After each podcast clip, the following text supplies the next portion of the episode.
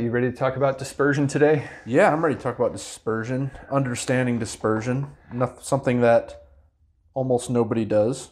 Even we're learning a lot about it. Right. It's like at the core of everything that shooters do from the very first time they shoot. But uh, there's it's a very strange uh, it's a very strange thing, and it doesn't always match our expectations. yep. A lot of guns are sold off one group too. Yeah. yeah. Seen lots of Facebook posts of you know sub quarter minute groups, Yep.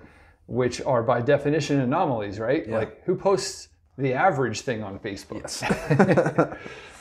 All right, so this is uh, Modern Advancements in Long Range Shooting, Volume 2, Chapter 1, uh, Understanding Dispersion. So, um, starts out talking about how to measure dispersion. And if you're hearing this recording, it's because you're listening to a free sample of a podcast from the Science of Accuracy Academy.